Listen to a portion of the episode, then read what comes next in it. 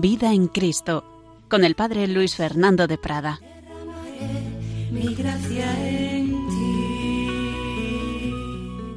Vida en Cristo, vida en el Espíritu Santo, el Espíritu simbolizado, entre otros signos, en el agua, el agua viva que nos quiere dar Jesucristo, el agua viva que Él le ofreció a la samaritana, aunque comenzó pidiéndole, dame de beber. Bueno, hablaremos de esa agua viva, pero estamos, os recuerdo, en una serie de programas en que hablamos de los encuentros con Cristo, encuentros de distintas personas, personajes con nuestro Señor Jesucristo.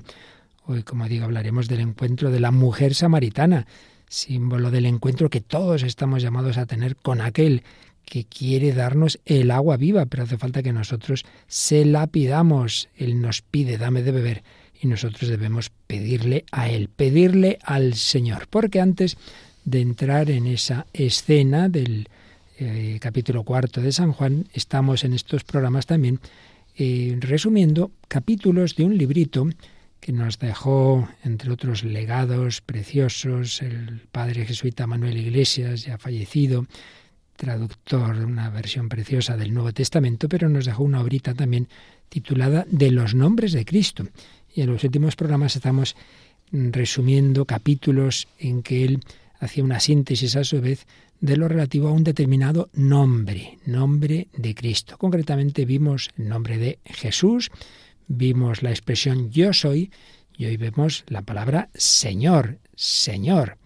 Así que, como decía el Padre Iglesias, del nombre humano del Hijo de Dios, Jesús, vamos a pasar al nombre, sobre todo nombre, que dice San Pablo en su carta a los filipenses, el nombre de quien el Apocalipsis dice que es Señor de señores, Apocalipsis 19, 16. Vamos al nombre divino de Jesús de Nazaret, del cero al infinito, entre ambos nombres, Jesús y Señor, podríamos colocar todos los demás. Señor, ¿qué significa esta palabra Señor? Pues vamos exponiendo la exposición del padre Manuel Iglesias. El vocablo original en lengua griega tenía una idea de poder, dominio, fuerza, concretamente la palabra kiros, que luego se va a convertir en la palabra kirios, señor, dueño, amo, se usaba para la vida profana, con algún sentido de autoridad o de dominio. Y ese sentido también se mantiene entre nosotros. Bueno, se va perdiendo, pero desde luego, bien recordamos algunos en los pueblos, siempre se decía el señor alcalde, el señor cura, el señor médico, pues sí. Y los castellanos viejos al rey lo llamaban señor. Entonces hay un sentido amplio que vale para los hombres, pero hombres con una autoridad, con un, un dominio especial. Y a veces vemos que a Jesús le llamaban Señor en este sentido amplio de la palabra. Por ejemplo, no solo a Jesús, ¿eh? sino también a sus apóstoles. En concreto, podemos recordar esa escena de unos griegos que cuenta el capítulo 12 de San Juan, que se dirigen a Felipe y le dicen Señor, queremos ver a Jesús. Y los fariseos a Pilato también le dicen Señor. Bueno, es decir, que a veces la palabra Señor tiene un sentido, pues ya digo, de cierta relevancia, de cierta autoridad, pero todavía estamos en el ámbito humano. Y, sin embargo, podemos ver una graduación en el uso de este nombre en, el Evangelio. Por ejemplo, por ejemplo, explicaba el Padre Iglesias, si vamos al capítulo 19 de San Lucas, cuando Jesús envía a los discípulos a coger un borriquillo para su entrada el domingo de Ramos en Jerusalén, dice del Evangelio que le les preguntaron a esos discípulos los dueños o los señores del animal, ¿por qué desatáis el pollino? Y ellos respondieron, el Señor lo necesita. Hombre, ya se ve que aquí hay una diferencia entre los señores o dueños del pollino y el Señor, así con, con ese artículo, el Señor lo necesita en el sentido humano que estamos diciendo, pero con un lenguaje religioso, el colmo fue que los emperadores romanos se quisieron divinizar, quisieron recibir culto como si fueran dioses. Entonces aquí, aquí estamos, los, los señores del mundo. Y también el nombre del Señor, lo aplicaron las religiones helenísticas al Dios que veneraban. Hay un texto importante de San Pablo, en 1 Corintios 8, versículos 5 a 6, donde dice el apóstol, aunque de hecho hay muchos dioses y muchos señores, nosotros tenemos un solo Señor Jesucristo. San Pablo está diciéndolo irónicamente, hay muchos dioses, hay muchos señores. Sí, sí, el único Señor es Jesucristo. Y el paso clave lo tenemos en lo que hicieron aquellos judíos que estaban en Egipto, en Alejandría, y que hicieron la versión al griego, que era como la lengua universal del momento, como quizá el inglés en nuestra época, cuando esa traducción que se llama de los 70, y una leyenda de los 70 sabios que estaban allí en, en Alejandría. Entonces, cuando ellos traducían la palabra hebrea Adonai o Yahvé, ¿qué palabra griega cogieron? Kyrios, Señor. Por tanto, aplicar al Dios verdadero el nombre de Señor no es algo que empiezan a hacer los cristianos, no, es algo que hacen ya esos judíos que tradujeron la Biblia del hebreo al griego. Kyrios, en nueve mil ocasiones casi aparece en la Biblia griega esta expresión Kyrios. Es la idea del Dios todopoderoso, creador, liberador, nuestro Dios, dueño del universo, de la vida y de la muerte. Y claro, vino muy bien en el Nuevo Testamento cuando se buscaba una palabra griega que manifestara, por un lado, la divinidad de Jesucristo, pero por otro lado, su distinción del Padre. Entonces, normalmente, hay excepciones, pero normalmente Zeos se reserva para el Padre y Kyrios para Jesús, el Señor, el Señor. Pero como digo, era una palabra con un sentido divino en ese uso que ya habían hecho los propios judíos en la versión griega de la Biblia hebrea. El Señor. Por eso, dado que los judíos y los cristianos nacen en ese ambiente judío, eran monoteístas, claro, la pregunta es, ¿cómo se atrevieron a llamar Señor? Es decir, Yahvé, Dios a Jesús sin escrúpulo. Bueno, pues porque ya tenían esa revelación, esa fe pascual de Cristo resucitado ante el cual Santo Tomás caerá de rodillas y dirá Señor mío y Dios mío. Cada domingo, ya sabemos que la palabra domingo significa precisamente día del Señor, los cristianos decimos en el Gloria, solo tú eres santo, solo tú Señor. Y en el credo, creo en un solo Señor, Jesucristo. Y recordemos que San Pablo en Romanos 10.9 dice así, si con tu boca confiesas a Jesús como Señor, te salvarás. Por tanto, una palabra que partiendo del uso humano, en el que, bueno, indicaba una cierta autoridad, luego ya en el uso judío-cristiano se refirió a Dios y concretamente los cristianos la usan para distinguir esa divinidad plena, total de Cristo, pero de que es una persona distinta a la persona del Padre. Así pues, Señor, Jesús, Señor, no hay ninguna duda de que los primeros cristianos es como llaman a Jesús resucitado. Esta huella queda clarísima en la predicación, en el libro de los Hechos de los Apóstoles y en las cartas de San Pablo, ya desde los saludos iniciales. Os deseo gracia y paz de parte de Dios nuestro Padre, y de Jesucristo el Señor. En la despedida, la gracia de Jesús el Señor esté con vosotros. Lo podéis buscar en Romanos, en Corintios, una, segunda Corintios, etc. Y por supuesto hay un texto fundamental, el famosísimo himno de la carta a los filipenses, carta de San Pablo a los filipenses, capítulo 2, del 6 al 11, en, este texto se une en Jesús, se unen los dos extremos, el del abajamiento en su encarnación, primera parte del himno, y el del enaltecimiento en su glorificación, segunda estrofa. Sí, sí, él siendo desde el principio de condición divina, no consideró tesoro codiciable ser igual a Dios, no se aferró, el Hijo dice yo soy Dios y ya está, no, no se aferró a eso, sino que se despojó a sí mismo adoptando la condición de esclavo, haciéndose semejante a los hombres y presentándose en lo externo como hombre, se rebajó, haciéndose obediente hasta la muerte y una muerte de cruz. Esta es la primera parte, el descenso del Hijo de Dios sin dejar de ser Dios, al hacerse hombre, se hizo ese hombre que, se rebajó hasta la muerte y muerte de cruz. Y ahora viene, en cambio, la parte ascendente. Por eso Dios, a su vez, el Padre, lo elevó sobre todo y le otorgó ese nombre que está sobre todo nombre. Esto para un judío no puede ser más que el nombre divino, el nombre de Dios, el nombre sobre todo nombre, para que ante el nombre que tiene Jesús se arrodillen todos los seres del cielo, de la tierra y del abismo, y para gloria de Dios Padre toda lengua confiese Jesucristo es Señor. Es el texto más claro de esa fe en Jesucristo como Dios, como Señor y a la vez como hombre humillado, crucificado. Es Dios, pero no se identifica con el Padre.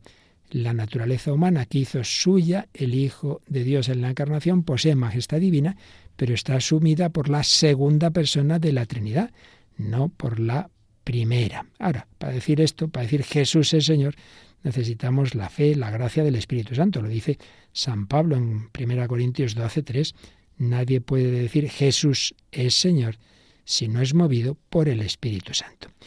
Dos extremos, Dios y hombre verdadero. También San Juan, en su Evangelio, en su prólogo, une los dos extremos en una frase bien conocida que repetimos mucho en Navidad, cuando en el capítulo 1, es el prólogo, como digo, versículo 14, dice, sí, el verbo se hizo carne. Verbo, logos, el logos eterno, del que al principio del prólogo había dicho que era Dios. Era Dios y estaba junto a Dios, por un lado, mirando al Padre Dios y por otro siendo el Dios. Bueno, pues bien, el logos que es Dios se hizo carne, carne, sarx, es decir, tomó una naturaleza humana precaria y frágil como la nuestra. El Hijo de Dios Padre se hizo Jesús, hijo de María. Yahvé se hizo Jesús. Es el Señor. La Magdalena dirá, se han llevado a mi Señor, no sé dónde lo han puesto. Eh, San Juan, cuando están en el lago aquella noche de pesca infructuosa, ya una vez que ha resucitado Jesús y ven uno en la orilla y le dice Juan a Pedro, es el Señor. Y que sobre todo el texto que decíamos antes de Santo Tomás arrodillado, Señor mío y Dios mío. Esto está claro después de la resurrección de Cristo, pero en realidad ya aparecen momentos en que en su vida pública le llamaban Jesús, sobre todo en el Evangelio de San Lucas. Nombra a Jesús Señor ya en la vida pública, antes de esa victoria pascual. Por ejemplo, al ver a la viuda de Nain dice, el Señor se compadeció de ella. Incluso en la infancia, cuando la Virgen María visita a Isabel, está llena del Espíritu Santo, grita y dice, ¿de dónde a mí que venga a mí la madre de mi Señor? Claro, San Lucas ya escribe con esa iluminación del Espíritu Santo y con esa fe en que ese niño y luego adulto pues era ni más ni menos que el Quirios, el Señor, el Señor. Finalmente, hace unas reflexiones el padre Manuel Iglesias indicando que obviamente Dios es Dios desde toda la eternidad, pero propiamente no era Señor antes de la creación, porque para ser Señor hay que ser Señor sobre alguien. Y claro, eh, el Padre, el Hijo y el Espíritu Santo no es que uno sea Señor sobre otro, son el mismo Dios, son señores sobre las criaturas, sobre las criaturas. Decir Jesús es el Señor depende también de que yo quiero aceptarle como Señor. Los demonios nunca dijeron, tú eres el Señor, decían, tú eres el Hijo de Dios. No querían ese dominio de Jesús. Nosotros sí lo queremos. Nosotros sí lo queremos. Y se preguntaba el padre Manuel Iglesias, ¿y Jesús se llamó Señor a sí mismo? Y decía, pues sí, podemos decir que sí, de dos formas. Una, implícitamente y otra, explícitamente. Explícitamente, cuando en el lavatorio de los pies al acabar dice, vosotros me llamáis maestro y señor y decís bien, pues lo soy. Así que ahí lo dice que sí. Por tanto, si yo, el Maestro y el Señor, os he lavado los pies, también vosotros debéis lavaros. Por tanto, sí que el Señor Jesús se llama a sí mismo el Señor. Y de una manera implícita está en todo lo que se suele llamar la cristología implícita, valga la redundancia, es decir, un montón de expresiones y de gestos y de palabras de Jesús en que está hablando al mismo nivel que el Padre. El Padre y yo somos una sola cosa. Si creéis en Dios, creed también en mí. O cuando en polémica con los escribas y fariseos sobre el Salmo 110, Jesús les dice, si David llama Señor al Mesías, dijo el Señor a mi Señor, si David lo llama Señor, ¿cómo va a ser el Mesías? Hijo suyo. No, no, claro, es que es Señor, es que es el Señor, es que el Mesías no es un hombre cualquiera. Y por supuesto, todas esas expresiones en que Jesús se ponía al mismo nivel que Dios Padre, por ejemplo, oísteis que se dijo a los antiguos, no matarás, pero yo os digo. ¿Quién dijo no matarás? Dios. Pero yo os digo, por tanto, Jesús se está poniendo en ese mismo nivel del Padre. Señor, Señor. El nombre de Jesús, el nombre del Señor Jesús. Y ese es el que tenemos en la Eucaristía. También ahí humillado, escondido, bajo la apariencia de pan y a la vez glorificado.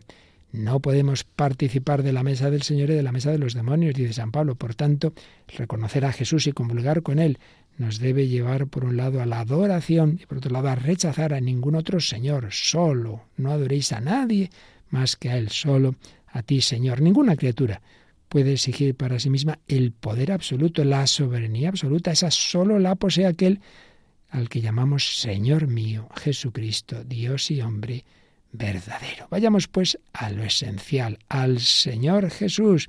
Jesús es el Señor, no nosotros, no nosotros. Y finalmente el último párrafo de este capítulo que dedicaba al Padre Manuel Iglesias al nombre de Señor dentro de su obra de los nombres de Cristo, decía bellamente así. Buena terapia para muchos momentos es decirnos, Jesús es el Señor, no nosotros. Cuando lleguemos al final del viaje, de nuestro viaje, que cada día que pasa está 24 horas más cerca, él ya llegó, el Padre Iglesias, a ese final, quiera el Señor enviarnos a alguien que nos recuerde al oído lo que decía San Pablo, lo que escribía en Romanos 14, 8.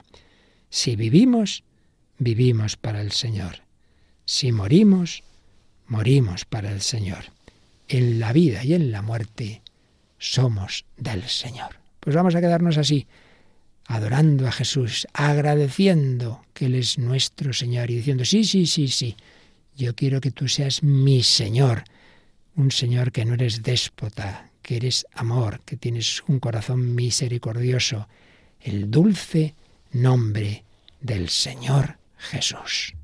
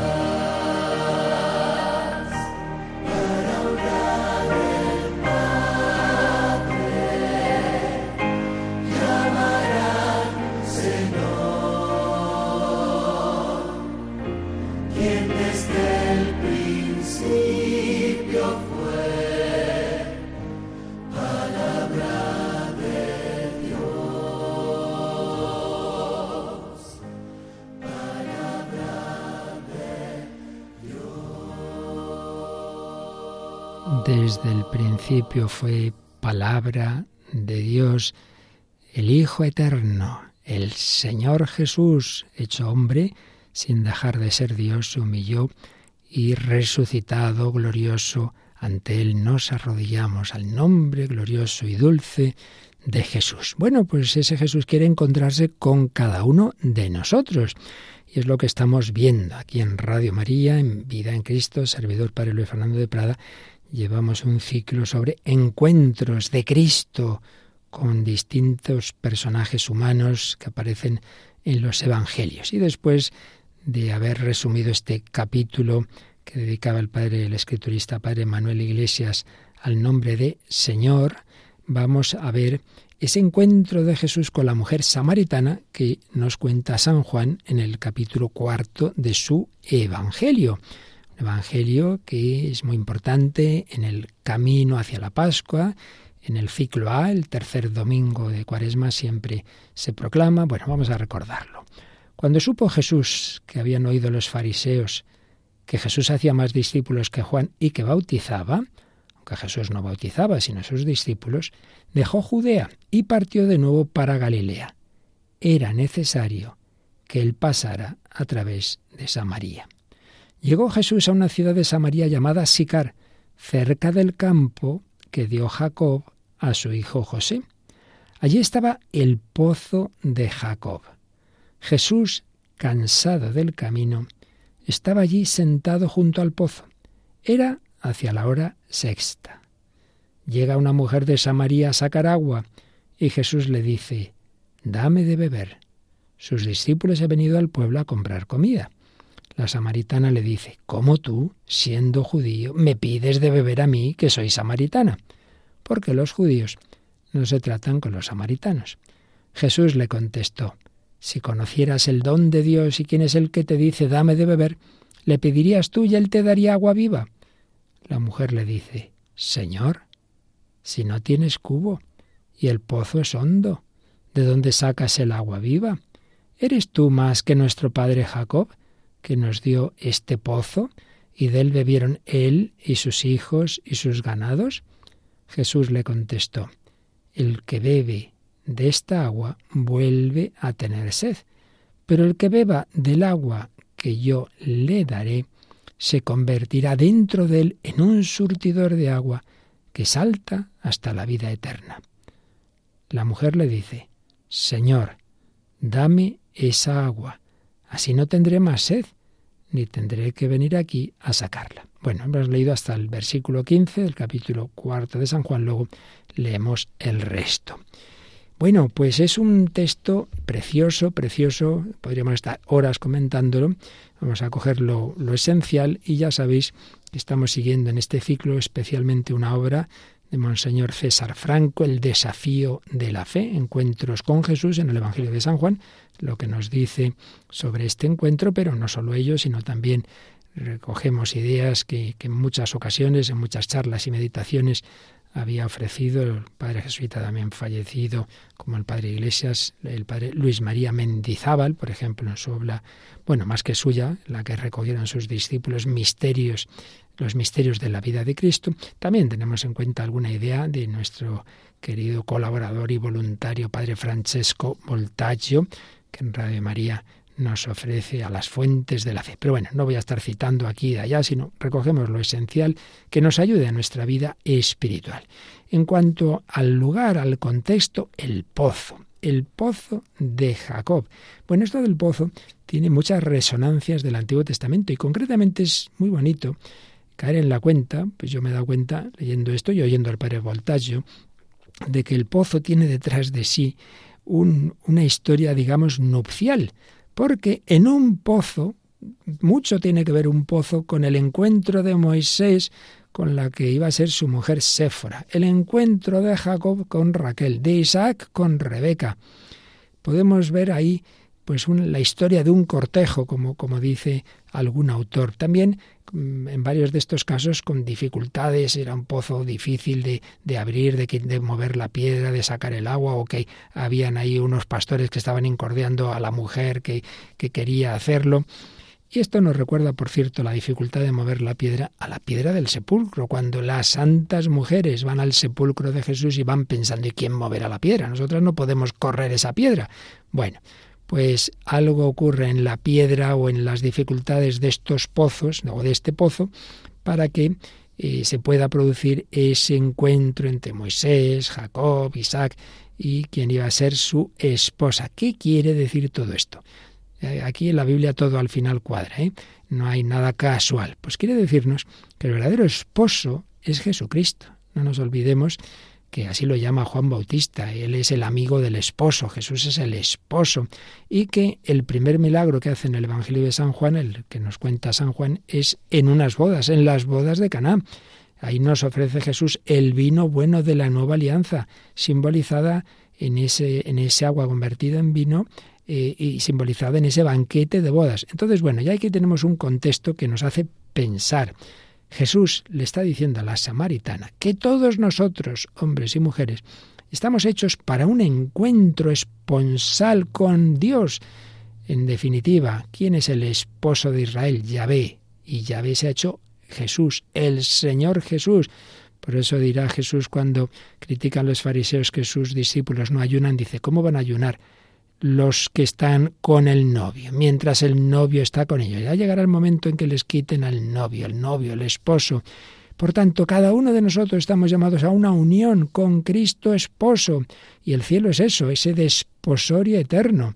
Tenga uno la vocación que tenga también, el que tiene la vocación matrimonial, pero no debe olvidarse el esposo o la esposa que en definitiva ninguna persona humana va a llenar del todo y a ser apoyo pleno y total y absoluto, incondicional, como buscamos. Una persona humana nunca puede dar algo definitivo e infinito. El esposo humano es un reflejo, un reflejo del esposo divino. Bien, un primer dato, una primera pincelada, que veamos ese trasfondo nupcial eh, porque Jesucristo le está diciendo a esa mujer que en vez de estar buscando un marido detrás de otro, lo que ella necesita es desposarse con él, que es el camino, la verdad y la vida. Ya se entiende ese desposorio espiritual.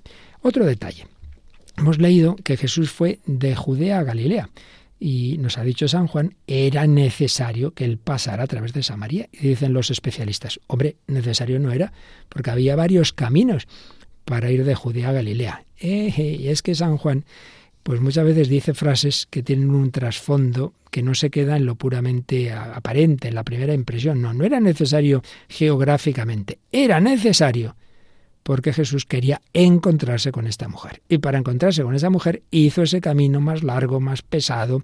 Había otros caminos, pero nada es casual. Bueno, pues nada es casual, querido oyente, para que tú y yo nos encontremos con Jesús. Él hace cosas que parecen casualidades. Y por ejemplo, esta misma radio tenemos infinidad de testimonios de personas que nos dicen, pero bueno, si yo no quería oír Radio María, pero se me metió en el coche, yo no quería, me la pusieron en el taller, ¿o qué es esto? Y de repente la oí en tal lugar.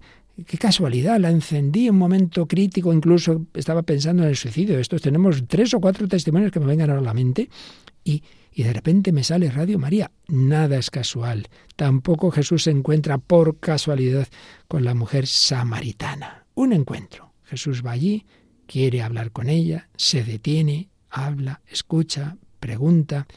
En escenas anteriores del Evangelio que habíamos visto, aquellos discípulos, Andrés y Juan Evangelista, fueron detrás de Jesús, fueron buscándole, movidos por Juan Bautista, ¿no? Ese es el Cordero de Dios. Maestro, ¿dónde moras? O Nicodemo fue a buscar a Jesús de noche. Aquí es Jesús el que busca a la mujer, el que se hace encontradizo con ella. Otro dato.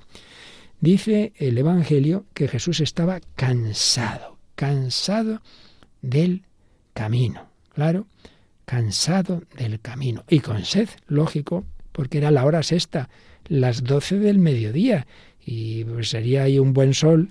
Entonces el cansancio de Jesús. Y aquí podemos ver de nuevo algo más que lo físico, no solo la sed, como también nos dirá el Evangelio en la pasión, tengo sed, no era simplemente la sed física obvia en quien se estaba desangrando de esa manera tan trágica en la cruz, sino la sed, la sed de nuestro amor, la sed de almas, tengo sed. Y dice San Agustín, no en vano se fatiga la fuerza de Dios, quien reanima a los fatigados, quien si nos abandona, nos fatigamos. En cambio, si está presente, nos afianzamos.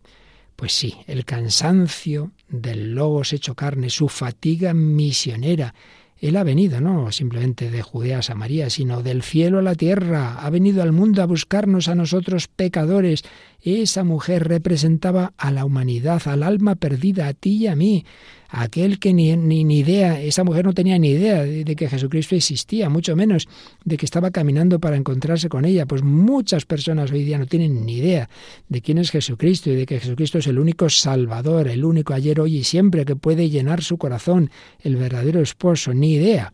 Pero el Señor sí la tiene, el Señor quiere que todo el mundo tenga la oportunidad antes o después en su vida de conocerle. Ella no pensaba, la mujer esta no pensaba en Jesús, no lo conocía. Jesús sí pensaba en ella porque es su oveja perdida y la oveja perdida es el tesoro del corazón de Cristo.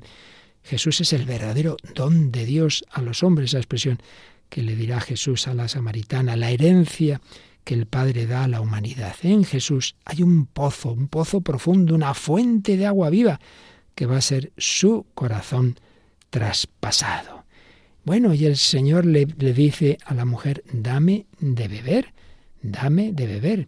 Y la mujer se sorprende. ¿Cómo tú, siendo judío, me pides de beber a mí que soy samaritana? Había dos motivos de la sorpresa. Uno, que los judíos despreciaban a los samaritanos como herejes, como cismáticos, entonces qué raro. Pero encima, un varón a una mujer, pues que tampoco eran precisamente muy apreciadas en la época. Entonces les sorprende. Y ahí podemos ver que en realidad también cada uno de nosotros podemos decir, pero ¿cómo yo, un pecador, cómo viene a mí el Hijo de Dios hecho hombre? ¿Cómo me pide algo? ¿Cómo me pide que le dé de beber? ¿Cómo me dice que tiene sed de mi amor? ¿Pero qué, qué le puedo dar yo a él? Bueno, pues le puedes dar eso, tu amor. Pero si no lo necesita ya, pero una vez que Dios se ha enamorado de cada uno de nosotros, pues tiene, tiene, tiene deseo de correspondencia. Este chico y esa chica, bueno, no se conocen, pues mira, cada uno hace su vida. Pero una vez que uno se ha enamorado, eh, claro que tiene deseo que el otro le corresponda. Dios misteriosamente ha querido dejarse enamorar de nosotros, tiene sed de nuestra respuesta. ¿Cómo tú me pides a mí? Pues sí, Él te pide a ti. Él te pide, dame de beber. Dios tiene sed de tu amor. Es increíble, ¿verdad? Pero es verdad. Como tú, siendo judío, me pides de beber a mí que soy samaritana. Y Jesús le contestó, si conocieras el don de Dios, ¿y quién es el que te dice, dame de beber? Le pedirías tú, y Él te daría agua viva. Dios tiene sed de que el hombre tenga sed de él, dice el catecismo, citando a San Agustín.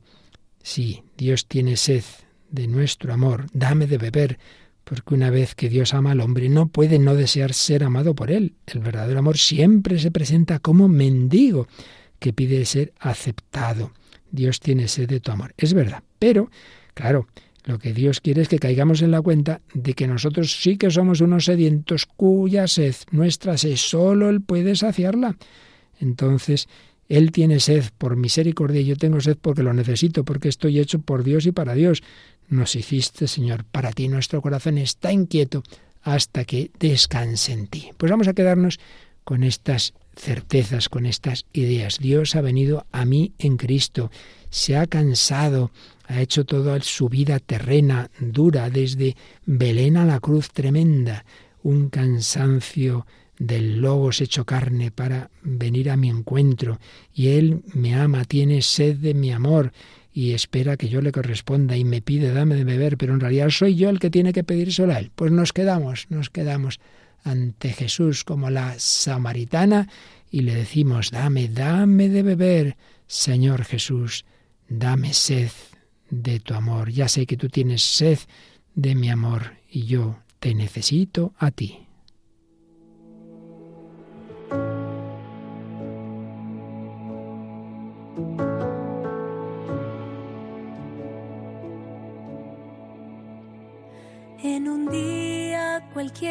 De mi vida, tu mirada tierna interrumpe la rutina.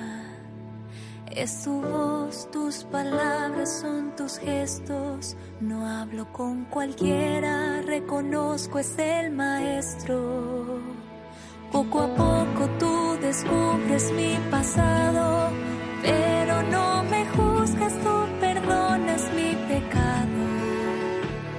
y me hablas de un amor tan diferente que llena el vacío y lo hace para siempre.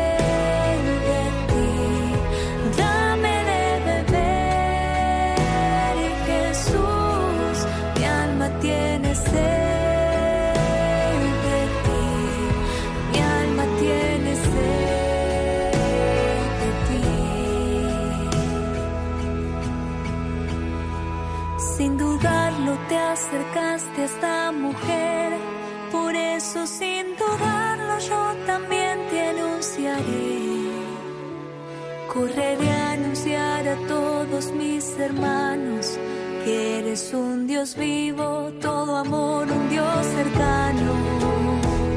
Oh Jesús, tú eres el Hijo del Hombre, tú eres el Mesías, nombre sobre todo nombre. En espíritu y verdad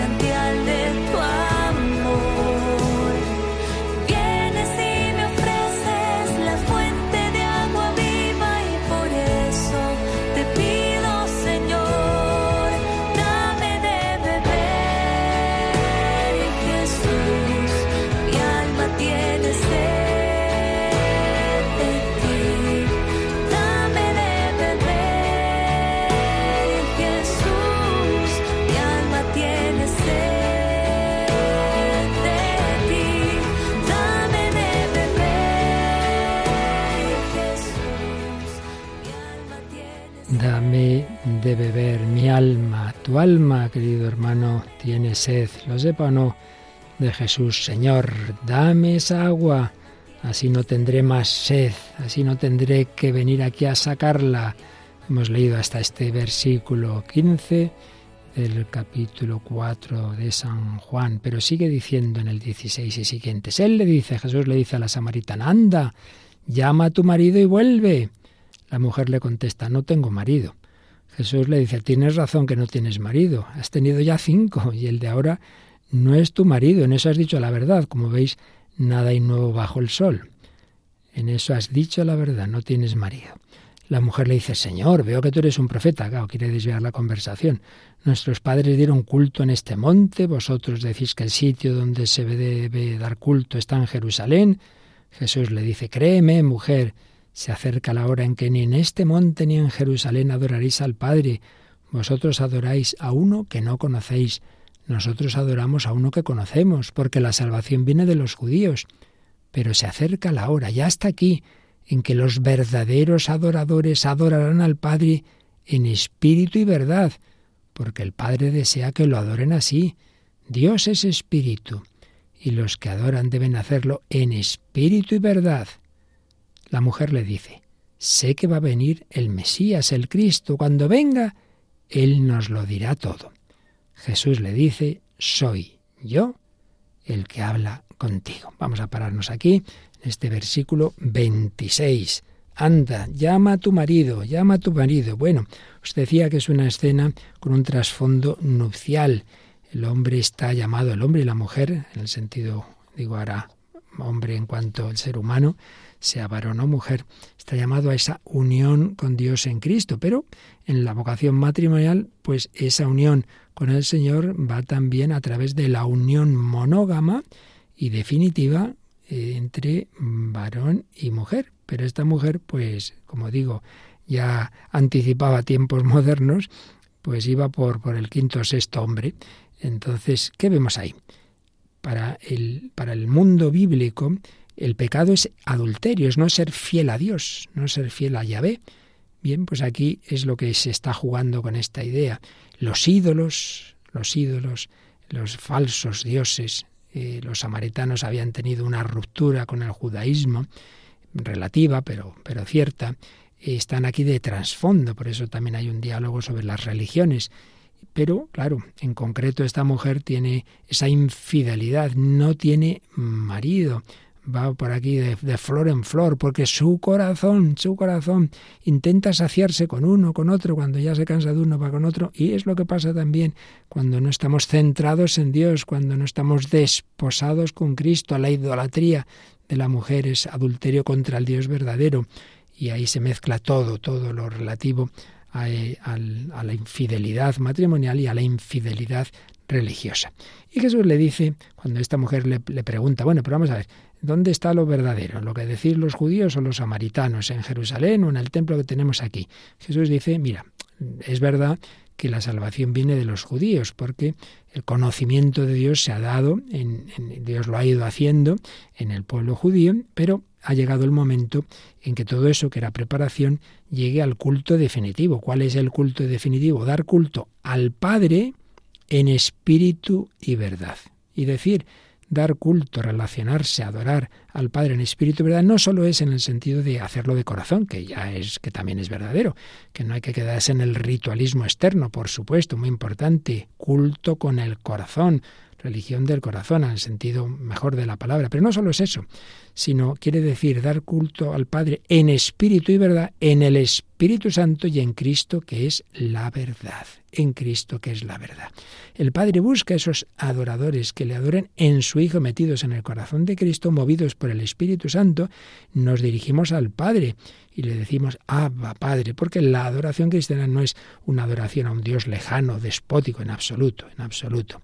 Así pues, el Señor quiere forjar en nosotros a través de la redención de Jesucristo, a través del agua viva, del Espíritu Santo, quiere ir haciendo en nosotros un corazón que tenga esa relación filial con el Padre en Cristo y en el Espíritu Santo, el agua viva. Nos viene a la mente lo que decía San Ignacio de Antioquía, aquel gran mártir de los primerísimos tiempos cristianos. Mi amor está crucificado y ya no queda en mí el fuego de los deseos terrenos. Únicamente siento en mi interior la voz de un agua viva que me habla y me dice, ven al Padre. No encuentro ya deleite en el alimento material ni en los placeres de este mundo. Lo que deseo es el pan de Dios, que es la carne de Jesucristo, de la descendencia de David, y la bebida de su sangre, que es la caridad incorruptible. San Ignacio de Antioquía sentía en su interior la voz de un agua viva. Ven al Padre. Este sí que adoraba al Padre en espíritu y verdad. Y vemos también cómo poco a poco en esta escena se va revelando quién es Jesús. Es un judío, es un profeta, es un hombre que me ha dicho todo lo que ha hecho, le dirá luego la mujer a los compatriotas, a los paisanos de, la, de, de Sicar, no será el Cristo, yo soy el Salvador del mundo, van a ir apareciendo luego en el resto del capítulo estas expresiones. Y es que aquí vemos esa autorrevelación de Jesús. Y acabamos de oír esta palabra tan, tan bella. Yo soy, yo soy el Mesías, yo soy, soy yo, el que habla contigo. Aquí podemos ver el yo soy divino del que hablábamos el otro día. Yo soy Yahvé, Es Jesús, pero hecho ese hombre, ese hombre humilde, sencillo, que está pidiendo de beber. Soy yo, yo soy, el que habla contigo, en un diálogo personal. La revelación se hace concreta, ya no es una zarza ardiendo donde Moisés oye, descálzate. No, lo que está ardiendo es el corazón de Cristo, que arde de amor, y que a esa mujer le dice, yo hablo contigo, me ha bajado, he venido aquí, día a día, corazón a corazón, paso a paso, estamos aquí en diálogo, y te lo dice a ti, querido hermano, yo he bajado del cielo a la tierra para tener diálogo contigo, para tenerlo con aquella mujer, Teresa de Jesús, en Ávila, que decía la oración es tratar de amistad con quien sabemos que nos ama, que por cierto tenía muchísima devoción a la samaritana, le encantaba esta escena, se veía reflejada en ella. Yo he sido, decía, como la samaritana, pensaba que era muy mala, bueno, no había sido tan mala, desde luego, pero se veía ahí, en esa escena tan bonita. Bueno, ¿y qué pasa después? Pues que llegaron los discípulos y se extrañaban de que estuviera hablando con una mujer. Pues ya decíamos que eso no era muy habitual entonces. Entonces la mujer dejó el cántaro, se fue al pueblo. Hay que en este dejar el cántaro ve también un símbolo, como aquel ciego Bartimeo que dejó el manto y saltó cuando le dijeron que Jesús le llamaba. Dejó el cántaro, ya no le interesa el agua, le interesa Jesús y, y contarle a los paisanos que ha conocido a Jesús. También se puede ver el símbolo de dejar el cántaro a los pies de Jesús para que recoja ese cántaro el agua viva de las palabras de Cristo. Y es también quizá un gesto de bondad de la mujer que deja el cántaro para que beban Jesús y sus discípulos. El caso es que ella se va a la ciudad y les dice a la gente, venid a ver un hombre que me ha dicho todo lo que he hecho, ¿será este el Mesías? Me ha dicho todo lo que he hecho, le ha leído su historia, sabe que, que, no tiene marido, sabe que ha tenido cinco, pero no le ha echado la bronca, me, me, me, ha mirado con amor, con misericordia, de una manera que ningún hombre me ha mirado antes. ¡Qué preciosidad! No será el Mesías. Entonces se van con ella, hace apostolado. La pecadora, la adúltera, la infiel se convierte en apóstol. Sí, como Saulo el perseguidor se convirtió en apóstol, salieron del pueblo, se pusieron en camino a donde estaba Jesús, van hacia allá. Y entre tanto hay un diálogo de Jesús con sus discípulos. Maestro, come. Yo tengo un alimento que vosotros no conocéis. Uy, ¿le habrá traído alguien de comer? Mi alimento es hacer la voluntad del que me envió y llevar a término su obra. ¿No decís vosotros que faltan todavía cuatro meses para la cosecha? Yo os digo esto, Levantad los ojos, contemplad los campos que están ya dorados para la siega. El segador ya está recibiendo salario y almacenando fruto para la vida eterna. Y así se alegran lo mismo sembrador y segador. Con todo tiene razón el proverbio. Uno siembra y otro siega. Yo os envié a segar lo que no habéis trabajado. Otros trabajaron y vosotros entrasteis en el fruto de sus trabajos. ¿Qué quiere todo esto decir? Jesús está diciendo que el apostolado es que hay personas que siembran, que, que trabajan, que se esfuerzan, Él evidentemente, Él primero, y otros recogemos esos frutos. El Señor y sus santos, sus apóstoles, han sembrado. No hay que pensar, este se ha convertido porque yo he venido aquí, le he dicho no sé qué, lo he convencido. No, no, no, no. Yo os envío a segar lo que a vosotros no os ha costado fatiga, otros se han fatigado. Pues también hoy Jesús nos envía misioneros suyos que han llegado a nuestra vida, que se han cansado, que se han esforzado, que han sido sus instrumentos familiares nuestros, sacerdotes, catequistas, etc. Pues también la mujer se ha hecho pregonera de Cristo. Venid a ver cómo Felipe le dijo también a Natanael, ven y verás. Y así el corazón de esta mujer se convierte en fuente. Es curioso, ¿eh? Decía Benedicto XVI en Deus Caritas es, quien quiere dar amor debe a su vez recibirlo como don.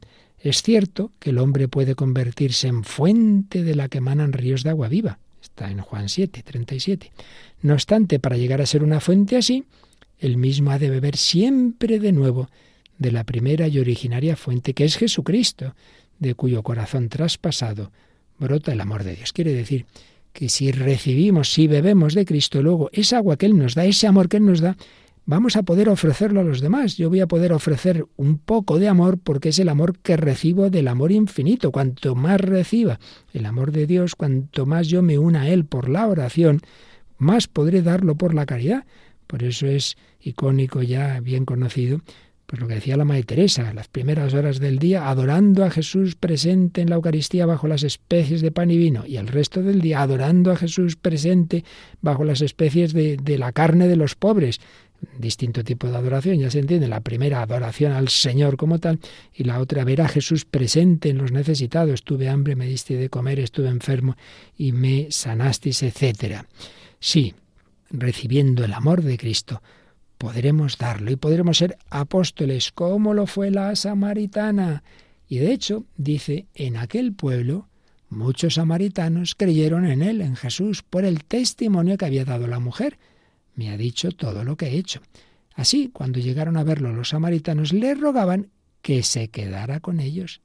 Y se quedó allí dos días. Esto nos suena, ¿verdad? Quédate con nosotros, como le dijeron los discípulos de Maús o cuando los primeros discípulos conocieron a Jesús, Andrés y Juan, dice que se quedaron con él, permanecieron con él aquella tarde, aquella tarde. Bueno, pues aquí dos días. Jesús se quedó dos días allí con ellos. Y entonces creyeron muchos más por su predicación y decían a la mujer, ya no creemos por lo que tú dices. Nosotros mismos lo hemos oído y sabemos que Él es de verdad el Salvador del mundo otra expresión. El Mesías, yo soy el Salvador del mundo. ¿Eres tú más grande que nuestro padre Jacob? Yo preguntado al principio. Naturalmente, Jesús es más grande. Qué maravilla, qué maravilla de escena. Pues también nosotros le decimos a Jesús, quédate con nosotros. Los samaritanos ya podrían decir, como escribiría San Juan en su primera carta, lo que contemplamos y palparon en nuestras manos acerca del verbo de la vida. Lo pudieron ver, lo pudieron tocar. La samaritana dialogó con él. Jesús no la juzgó, Jesús la amó. Le mostró que iba de flor en flor porque no había conocido el verdadero amor. Y ahora en Cristo lo conocía, ahora descubría esa agua viva, Solo Dios es capaz de saciarnos para siempre, a fondo, nuestra alma, no esos placercitos que lo pasamos bien un momento, unas horas, un domingo, un fin de semana, y luego qué, y luego el vacío, y luego otra vez, y otra semana, y otra decepción, y esta persona que me ha fallado, y el otro que no sé qué, y este que me ha dado el subidón, pero luego viene la resaca. Todo eso nos deja tristes, vacíos, arruina nuestra vida. Pues le pedimos a la Virgen María con palabras de nuevo de la Deus Caritas es de Benedicto XVI. Santa María, Madre de Dios, tú has dado al mundo la verdadera luz. Jesús, tu Hijo, el Hijo de Dios, te has entregado por completo a la llamada de Dios. Te has convertido así en fuente de la bondad que emana de Él. Muéstranos a Jesús, guíanos hacia Él, enséñanos a conocerlo y amarlo para que también nosotros podamos llegar a ser capaces de un verdadero amor y ser fuentes de agua viva en medio de un mundo sediento. La samaritana iba a por agua, Jesús le pidió dame de beber y acabó recibiendo el don de Dios, acabó recibiendo el agua del Espíritu Santo, el agua del amor de Cristo. ¡Qué maravilla! Pues vamos también nosotros a pedir al Señor por medio de María, que nuestros labios beban de esa verdadera agua viva y que así también podamos transmitirla a los demás.